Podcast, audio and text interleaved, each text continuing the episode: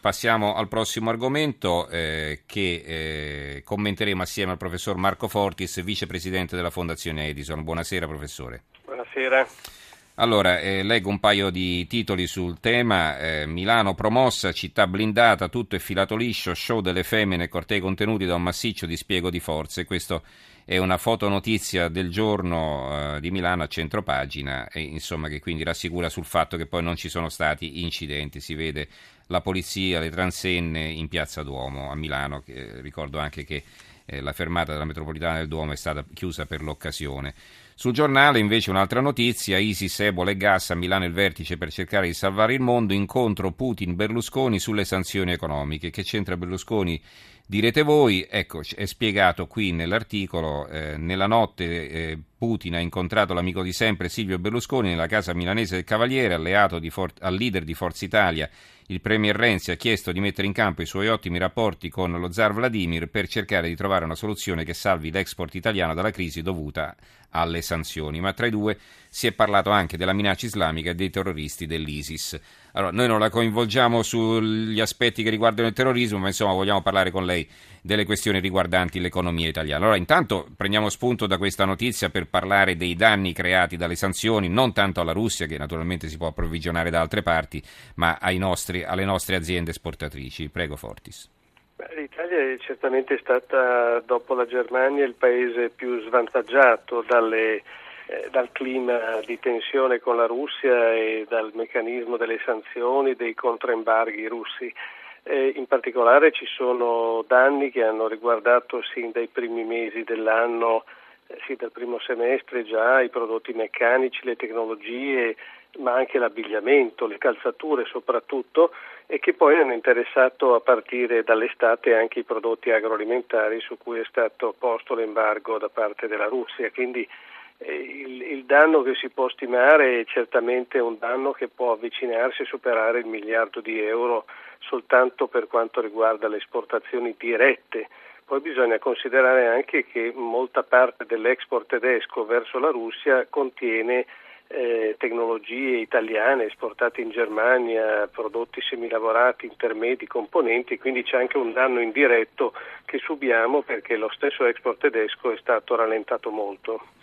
Allora, le chiederò tra poco qualcosa sulla Cina, perché c'è un'apertura che è rilevata dal Sole 24 Ore. La, la Cina apre sulla tutela dei brevetti, insomma, eh, si mette d'accordo la Cina con l'Italia per la lotta alla contraffazione, sembrano, sembrano un po' Gianni e Pinotto, insomma, con tutto il rispetto, va bene. Comunque, eh, volevo chiamare in causa eh, Giambattista Anastasio, cronista del quotidiano Il Giorno di Milano. Buonasera, eh, Giambattista. Buonasera, buonasera, buonasera. Allora, abbiamo fatto cenno alla fotonotizia che campeggia in prima pagina, insomma è filato tutto liscio, Milano ha retto bene l'urto, almeno in questa sì. prima giornata. Mm.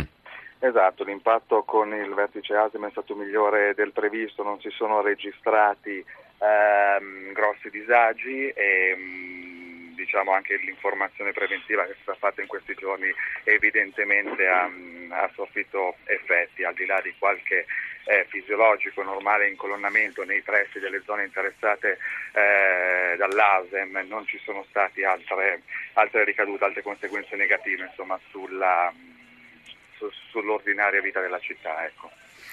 Eh, per domani che cosa si prevede? È ancora una giornata a rischio, quindi appunto diciamo, le misure di sicurezza continuano diciamo, a essere... Mm, diciamo che il giorno clou era proprio quello di oggi. Eh, mm è il giorno in cui si sono prese misure diciamo, eh, più vaste perché eh, c'erano più, ehm, più, poli, più centri insomma, interessati al vertice ASM, quindi abbiamo avuto il centro città che è stato praticamente vietato al transito dalle 14 alle 24 perché stasera al Palazzo Reale, quindi a fianco al, all'uomo c'era la cena di gala offerta a tutti i capi di governo, mm-hmm. esatto, Napolitano, eh, c'era ovviamente... Ehm, il clou degli incontri bilaterali al centro congressi della Fiera Milano, quindi un'altra zona in cui si sono prese misure di sicurezza e poi ovviamente c'era l'arrivo eh, di tutte le tra ieri sera e oggi di tutte le eh, principali delegazioni e in corrispondenza dei due aeroporti, quindi anche lì si sono dovuti prendere degli accorgimenti. Domani ehm, il vertice ASM sarà, diciamo così, confinato al centro congressi di, della fiera, finirà tutto nel primo pomeriggio.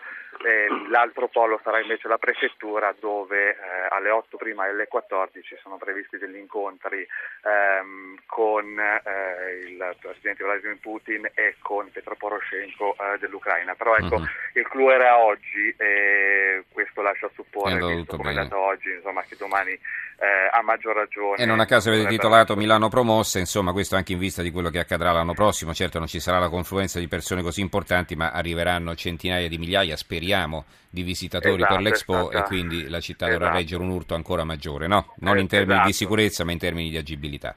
In termini esattamente proprio di agibilità, è stata una buona prova, dopodiché si è trattato appunto di 48 ore e di eh, arrivi eh, concentrati in 48 ore. Sappiamo invece che l'Expo durerà sei mesi e gli arrivi saranno spalmati lungo sei mesi, quindi eh, è un contesto un po' diverso. Sì, come prima prova, come prima prova però, è, eh, incoraggiante. Benissimo, grazie a Giambattista Anastasio, cronista grazie del giorno, grazie e buonanotte. Grazie, allora, professor Fortis, torniamo alla Cina.